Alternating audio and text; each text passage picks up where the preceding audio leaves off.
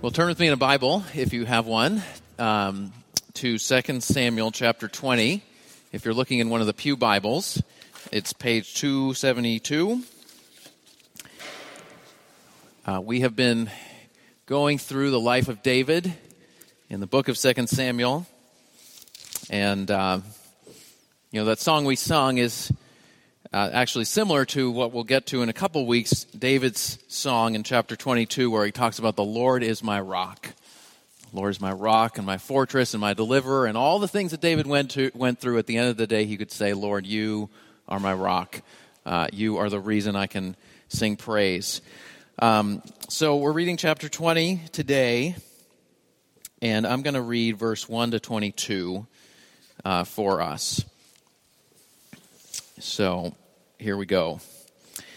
Now, there happened to be there a worthless man whose name was Sheba, the son of Bichri, a Benjaminite. And he blew the trumpet and said, We have no portion in David, we have no inheritance in the son of Jesse, every man to his tents, O Israel.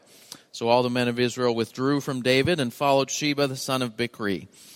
But the men of Judah followed their king steadfastly from the Jordan to Jerusalem. And David came to his house at Jerusalem and the king took the ten concubines whom he had left to care for the house and put them in a house under guard and provided for them, but did not go into them. So they were shut up until the day of their death, living as if in widowhood. Then the king said to Amasa, uh, who's the newly appointed leader of his army, Call the men of Judah together to me within three days, and be here yourself. So Amasa went to summon Judah, but he delayed beyond the set time that had been appointed him. And David said to Abishai, now Sheba the son of Bichri will do us more harm than Absalom. Take your Lord's servants and pursue him, lest he get himself to fortified cities and escape from us. And there went out after him Joab's men, and the Cherethites and the Pelethites and all the mighty men. They went out from Jerusalem to pursue Sheba the son of Bichri. When they were at the great stone that is in Gibeon, Amasa came to meet them. Now Joab was wearing a soldier's garment, and over it was a belt with a sword in its sheath fastened on its thigh on his thigh, and as he went forward, it fell out. And Joab said to Amasa, Is it well with you, my brother? And Joab took Amasa by the beard with his right hand to kiss him. But Amasa did not observe the sword that was in Joab's hand. So Joab struck him with it in the stomach and spilled his entrails to the ground without striking a second blow, and he died. Then Joab and Abishai his brother pursued Sheba the son of Bichri, and one of Joab's young men took his stand by Amasa and said, Whoever favors Joab and whoever is for David, let him follow Joab. And Amasa lay wallowing in his blood in the highway, and anyone who came by seeing him stopped. And when the man saw that all the people stopped, he carried Amasa out of the highway into the field and threw a garment over him. When he was taken out of the highway, all the people went on after Joab to pursue Sheba the son of Bichri. And Sheba passed through all the tribes of Israel to Abel of Bethmaachah, and all the Bichrites assembled and followed him in. And all the men who were with Joab came and besieged him in Abel of Bethmaachah.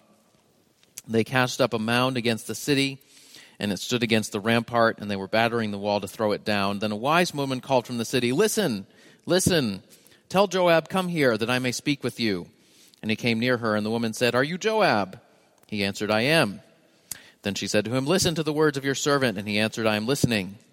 Then she said, They used to say in former times, Let them but ask counsel at Abel. And so they settled the matter.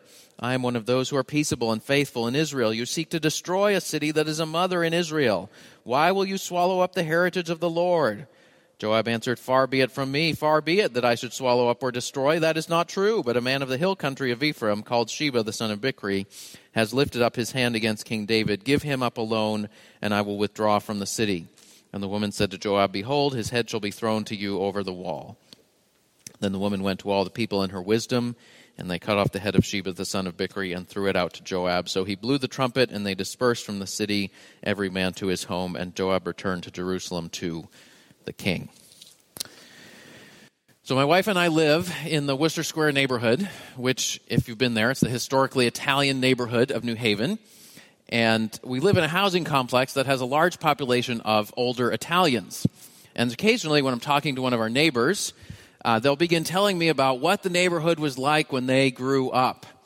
Uh, and they'll say, We had street festivals in the summer, lasted for days. They'd close down the whole street. They'd bring in uh, musicians all the way from Italy.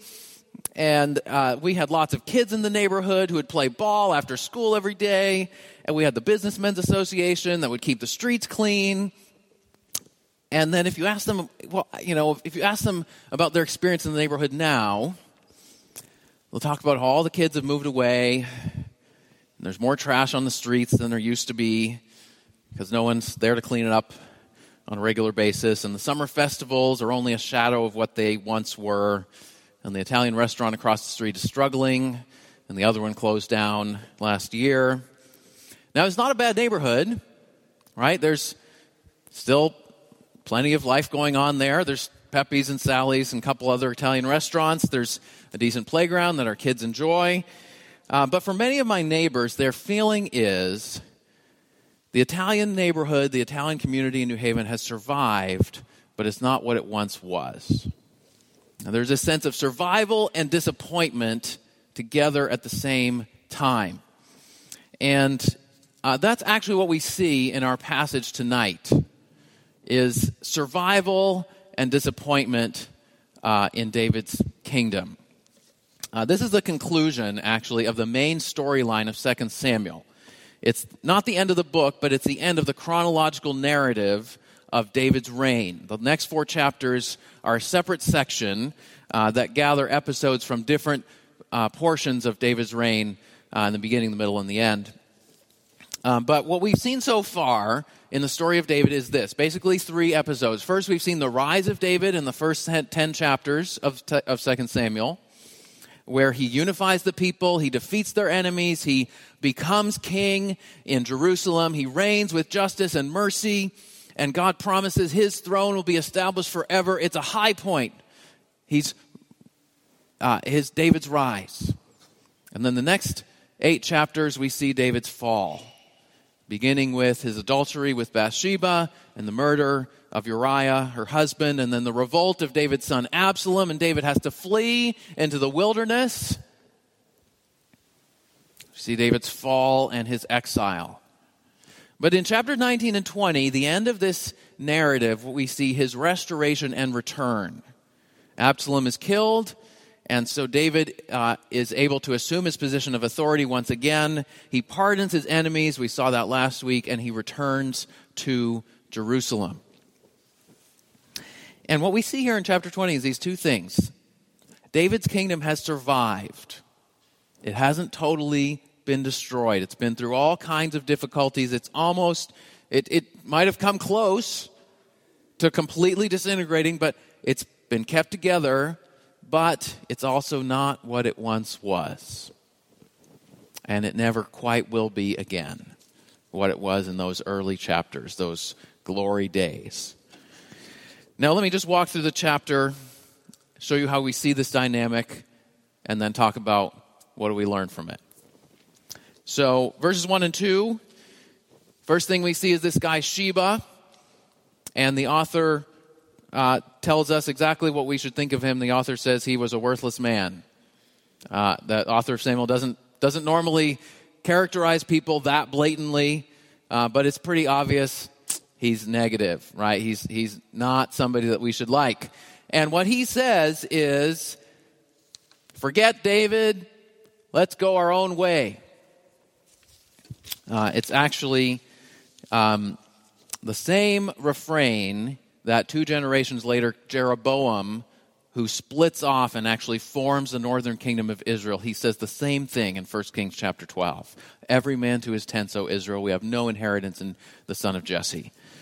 Um, but you know, if you've, been, if you've been here through the story of 2 Samuel, we've seen all kinds of people rising up against David Abner, Ahithophel, uh, Absalom. Here's another guy right? Another rebellion. Well, then, chapter uh, verse three. Uh, so we have a, another rebel, Sheba. Then verse three, David comes home to Jerusalem. So David's had to leave Jerusalem, and finally he's journeyed all the way home. But what's the one thing that the author points out that happens when he gets home in verse three? The one detail he mentions is the ten concubines. Now, these were uh, David's um, uh, concubines who had been left to take care of the palace when David left and when Absalom came to Jerusalem, he violated David's concubines. They had been dishonored and shamed. And um, and so, what David does here, on the one hand, he protects them and he provides for them. He takes responsibility to care for them. Right, that's a good thing. But then it talks about, it says, the end of the verse says, So they were shut up until the day of their death, living as if in widowhood. Their lives have been ruined, right? They've been publicly dishonored, and David cannot, cannot fully heal the wound that they've experienced. There's a real sadness in the way this is told, um, in the way that works out for them. And in both of these cases, with Sheba's rebellion and the concubine's loneliness, David might well have remembered the words of the prophet Nathan. If you look back in chapter 12, verses 9 to 12, the prophet Nathan comes to him after he has committed adultery with Bathsheba and arranged for Uriah to be killed. And the prophet Nathan says, You've struck down Uriah with the sword. Now, therefore, the sword will never depart from your house. And so, when Sheba again, another rebel arises, David would have been reminded again of what he had done to divide and, and to be disloyal to actually one of his most loyal subjects, to Uriah, uh, in his kingdom and that's coming back to him again in another way that disloyalty and division. And then Nathan had said to David, You stole Uriah's wife, and somebody else is going to steal your wives, your concubines. Um, and that's what David experienced. David, God had forgiven David of his sin, but David was experiencing some of the long term consequences of his disloyalty and unfaithfulness. Um, so again, there's this sense of David's kingdom has survived, but there's this sadness and disappointment that it's not going to be what it was before. Now, most of the chapter is taken up with pursuing this guy Sheba. Uh, in fact, if you look at verse 6, verse 7, verse 10, verse 13, it also talks, it all, all those verses talk about pursuing Sheba. Um, now, long story, but it begins with David taking decisive action. He says, we, this is not acceptable. We're not just going to let this guy uh, tear apart the kingdom. Uh, justice needs to be done. So he sends Amasa, who is his newly appointed army chief, to gather the people against Sheba. But David's plan doesn't actually work the way he intends it to. First of all, Amasa takes too long. David only gave him three days, so maybe Amasa was a new guy and people didn't want to listen to him right away. Maybe for whatever reason, he wasn't able to gather a sufficient force and so he delayed. And then David's like, this isn't good to delay. We can't delay. We need to deal with this right now. Uh, I've, and, and, and that's probably a good thing, right? David had delayed a long, long, long, long time with Absalom with bad consequences, and he doesn't delay. That's a good thing. So he sends Abishai instead. But then what happens? That doesn't work out the way David wants it to either. As the story develops, who takes center stage? Whose name starts appearing over and over and over in the story? Joab. Now, Joab was the army commander for most of David's reign. David had just replaced Joab with Amasa. Joab was not happy that he was demoted. Right? You ever been demoted? You've been the boss and now you're the subordinate at work. Most people don't. Most people just leave, right? Right. I mean, Joab didn't have a choice, right? So he he's got to stay in the army. He doesn't have any other workplace where he can go.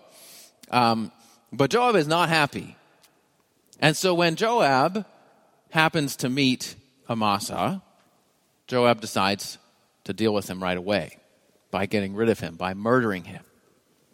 Joab takes things into his own hands and he murders the man that David has just put in charge of his whole army.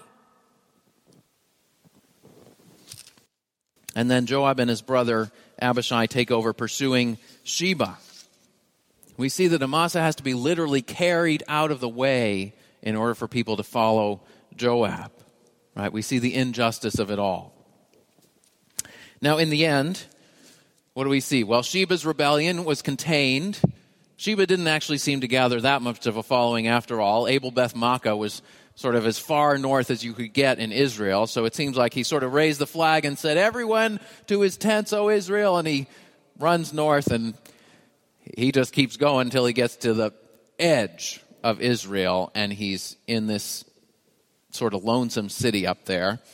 So his rebellion didn't actually turn out to be that much, but um, his rebellion was contained, right? Joab besieges the city, and uh, uh, Sheba is um, the the woman intervenes and says, "Let's save a city from, let's save us all from getting killed." And so Sheba is killed. The war ends, and Joab returns to Jerusalem to the king. Right. So Sheba is dealt with, but Joab is never dealt with. Right. Joab. I mean, as far as we see, Sheba. We don't even have a record that Sheba actually murdered anyone. Right. Sheba just called for a rebellion. Joab actually murdered someone that the king had put in charge of the army. Joab returns to Jerusalem to the king. Nothing happens. So we see this irony, right? Sheba's rebellion is contained, but Joab is unrestrained. And David seems powerless to do anything about it. Now, if you go at look down at verse 23, there's a summary of the officials in David's administration. I want you to turn back to chapter 8, where there is a similar summary at the end of chapter 8. So, at the end of chapter 8 is in sort of the glory days of David's reign, when he reigned with justice and righteousness and victorious over his enemies and uh, with kindness and mercy. Chapter 8, verse 15 to 18 is a list of David's officials. It begins with the words So David reigned over all Israel, and David administered justice and equity to all his people. And then it lists Joab, the son of Zeruiah, was over the army, Jehoshaphat, the recorder, blah, blah, blah, blah, blah, the priest, the secretary, and others. Now, keep your finger in there. Go back to chap- the end of chapter 20. It's almost the same list. Joab's over the army, uh, Benaiah uh, over the Kerethites and Pelethites, the mighty men. There's a new guy, Adoram, in charge of forced labor. That's probably not a good sign uh, when the, basically the king has to institute a draft because there's not enough people who are willing to serve. Um, and uh, but there's no comment on that. But that's that's probably uh, showing a development. And then there's a few other minor name changes. Some people may have been may have died and been replaced by others, uh, or whatever. But what's missing if you compare these two summaries? One from the glory days in the beginning, and one at the end. The first sentence in chapter 8 is conspicuously missing. That first sentence that says, David reigned over all Israel with justice and equity. And that sentence is absent in chapter 20. Right? To be sure, David's still the rightful king. Chapter 20, verse 22 Joab returned to Jerusalem to the king. He's still the king, but his reign is not characterized by justice and equity anymore. It's been too compromised, and so the author can't say that in such an unqualified way, right? There's been a terrible injustice done to Amasa, and nothing is done about it. Amasa's been murdered in cold blood. There is no justice that David carries out against Joab. And so we see David's kingdom has been weakened. It's still, it's survived, but it's not what it once was. And this is where the chronological story of David in the book of Samuel ends.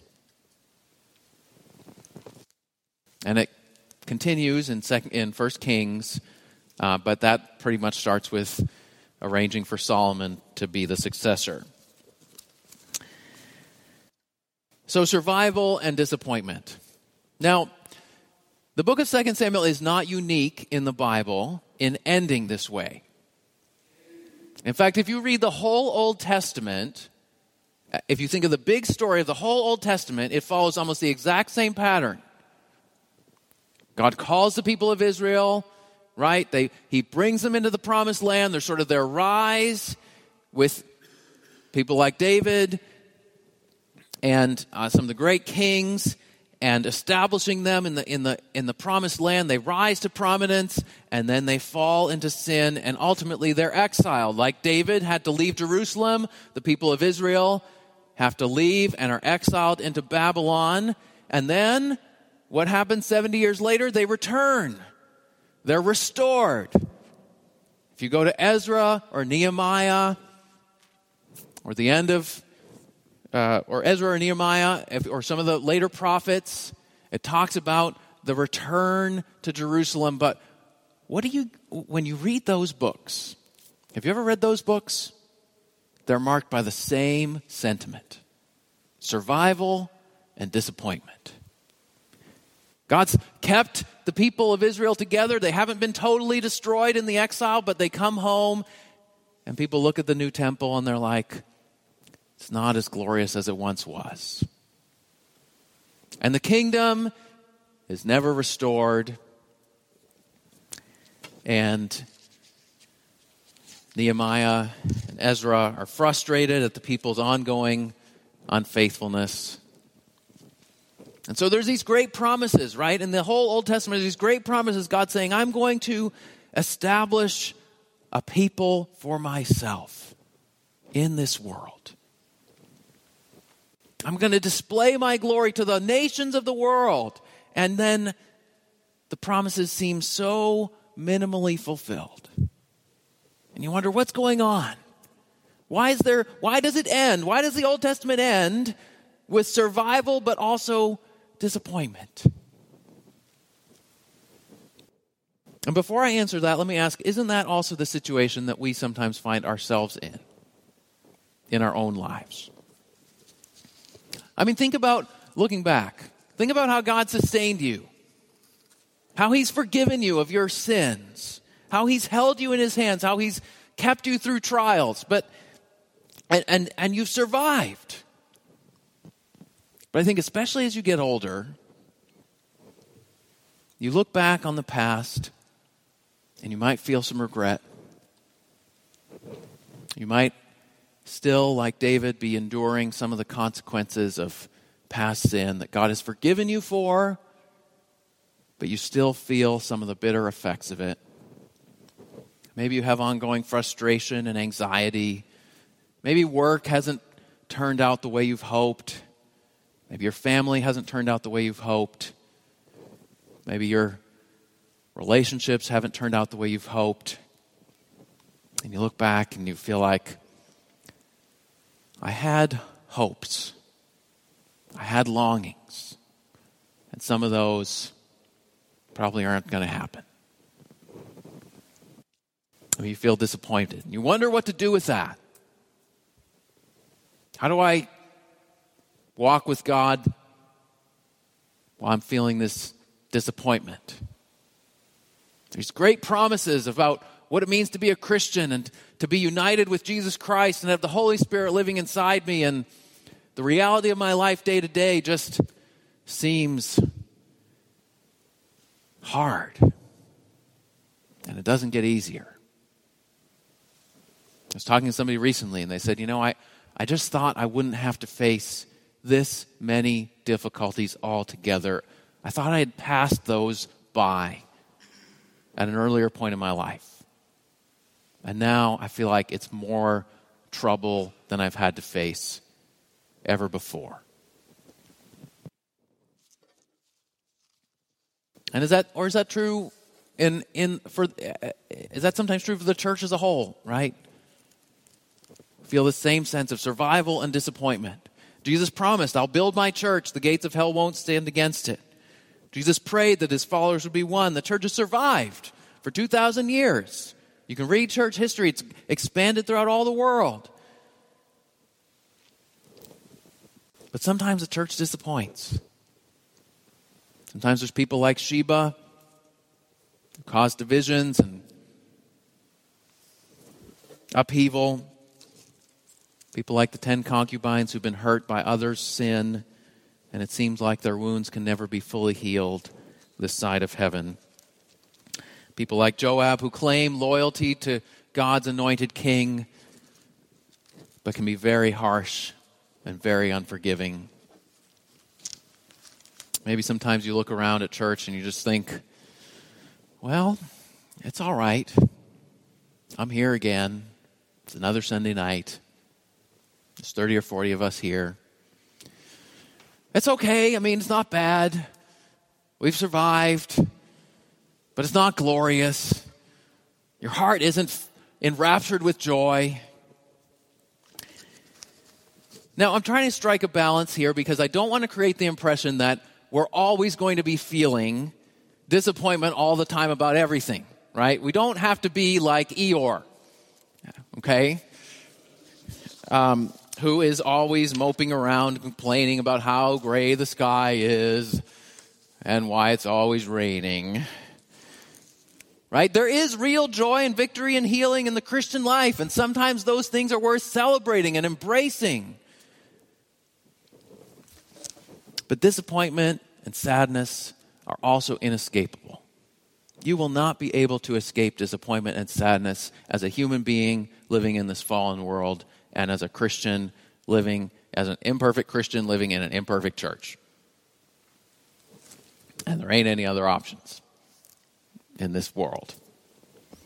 All right, no matter how hard you try, you won't be fully satisfied by what this world has to offer even by what the church has to offer in this present age. Now, sometimes we don't recognize that. Sometimes we attach ourselves to something. We sort of go from one thrill to another, one project to another, one ambition to another. And we always have something, and this thing is gonna, this thing is gonna be it. This thing is gonna satisfy me. This relationship is gonna satisfy me. Marriage is gonna satisfy me. And then you get to some points, and you think, it's harder than I expected.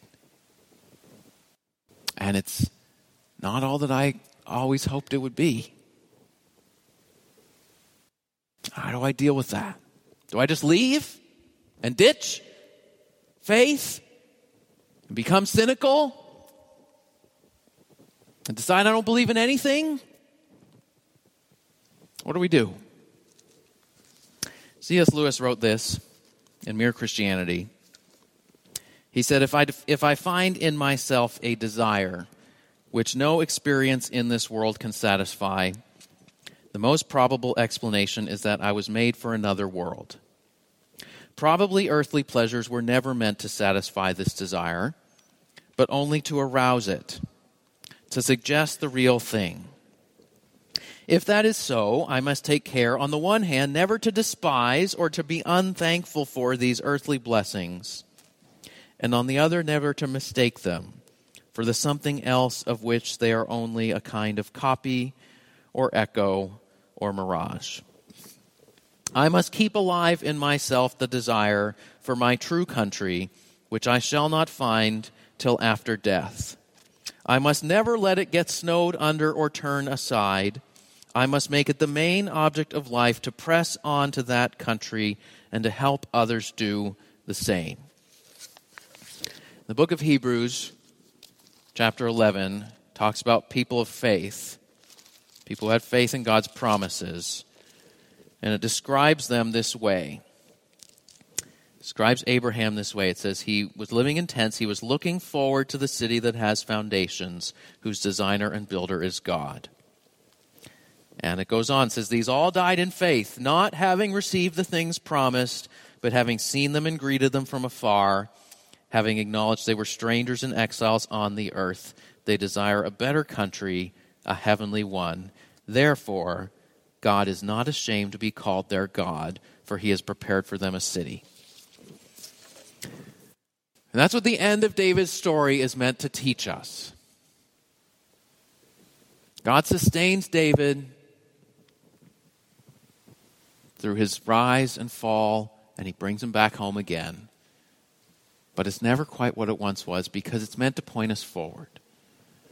It's meant to point us forward to a greater kingdom to come and to a better country than the Israel that David lived in, or the country that we live in, or any other country in this world. In the end of the Bible, the book of Revelation points us forward to a day when God's promises will be fulfilled and when we won't be disappointed. If you look at Revelation chapter 21, we're going to end there. Turn there if you want.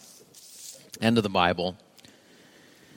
Revelation 21 gives us this vision of God's kingdom to come that we can be part of through Jesus. It says, Then I saw a new heaven and a new earth. For the first heaven and the first earth had passed away, and the sea was no more. And I saw the holy city, the new Jerusalem, coming down out of heaven from God, prepared as a bride adorned for her husband. And I heard a loud voice from the throne saying, Behold, the dwelling place of God is with man. He will dwell with them, and they will be his people, and God himself will be with them as their God. He will wipe away every tear from their eyes, and death shall be no more.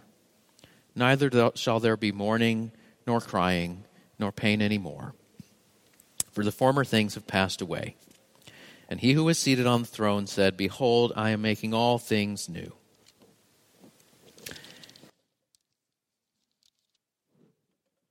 This is the promise the Bible leaves us with. That one day, Jesus Christ is going to come and make all things new and all of our disappointments in the limitations and the realities of this fallen world, all of those are meant to point us forward toward that future promise, toward that future hope, to remind, to not let us get too comfortable in this world, because this world as it is, this present evil age, is only temporary.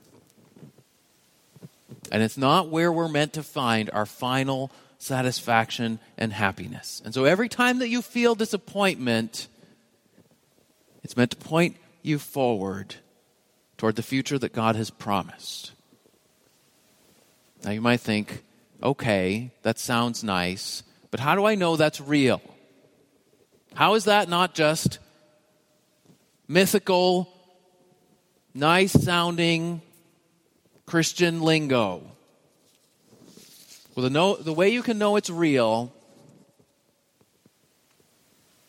is how the story of Jesus ended. Right? If you look at David's story, it was rise, fall, partial restoration. If you look at the Old Testament story, rise, fall, partial restoration, and also disappointment. But what happens in Jesus' life? Jesus comes on the scene. He rises to public prominence. He's baptized. And God the Father says, This is my Son, whom I'm well pleased with. The Mount of Transfiguration, Jesus is appears in his glory. But then what happens? Now, unlike David, unlike the people of Israel, Jesus doesn't fall because of his own sin.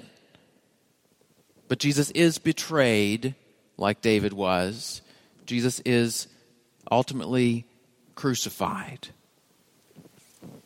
But then what's the end? The end is not a partial restoration that's sort of disappointing and that makes you think the glory days were in the past. No. Jesus' life ends with resurrection. Right? On Easter morning, the disciples come to the tomb and they think the best has already passed. And the angel comes to them and says, He's not here. He's risen. And because he's risen, you too will rise again as well. And because he rose from the dead, that's the promise that one day he'll come and make everything new. And he'll make our lives new, and he'll make the world new, and it'll be glorious. And that resurrection hope is what sustains us when this world disappoints.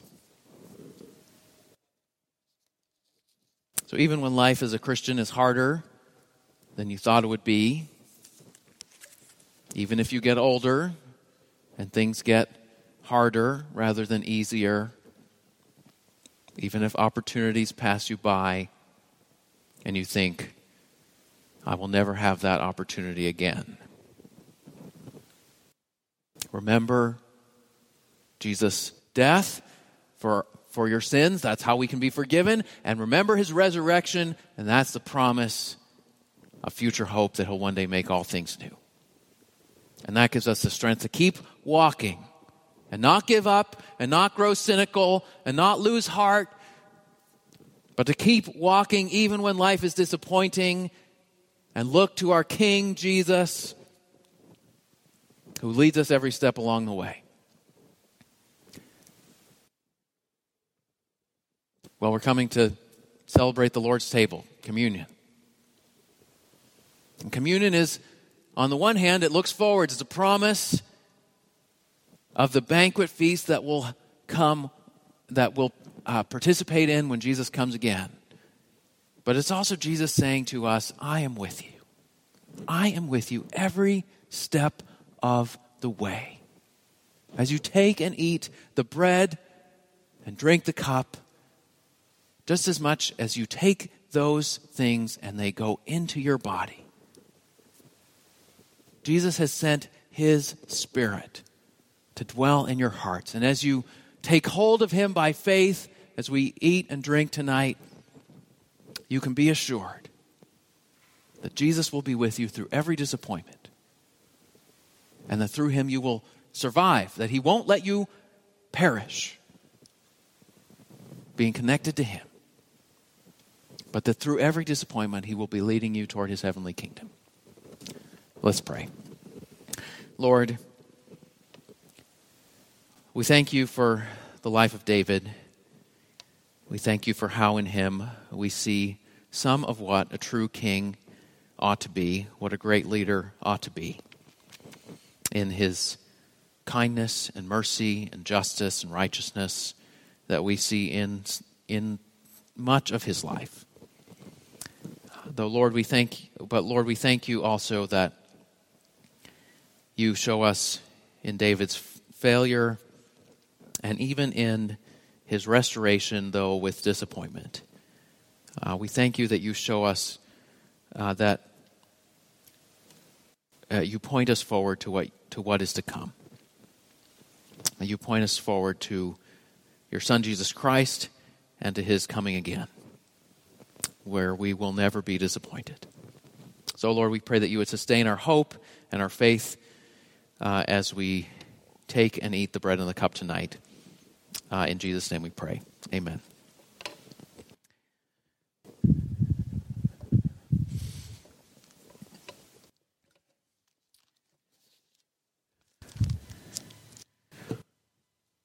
Well, as I said, we're going to take and eat the bread and the cup in communion.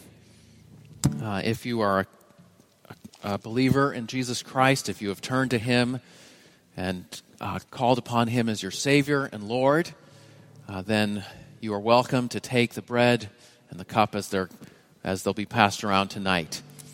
If you're not a Christian believer here, uh, we ask that you not take the bread and the cup uh, because they signify trusting in Jesus. But instead, take this time, if that's you, just take just pass them by, and that's just fine. Uh, but take this time to reflect on where you are with God. Um, and, and even to pray and, and, ta- and consider taking Jesus Christ Himself. Um, let me read from 1 Corinthians Paul's words about the Lord's